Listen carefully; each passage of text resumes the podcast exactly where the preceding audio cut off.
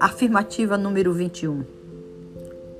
Faça uma lista mental de seus valores positivos. Quando encaramos estes valores e pensamos neles firmemente, realçando-os ao máximo, nossas forças interiores começam a afirmar-se e, com o auxílio de Deus, tiram-nos da derrota e nos conduzem à vitória. Chegamos aqui ao fim da terceira semana.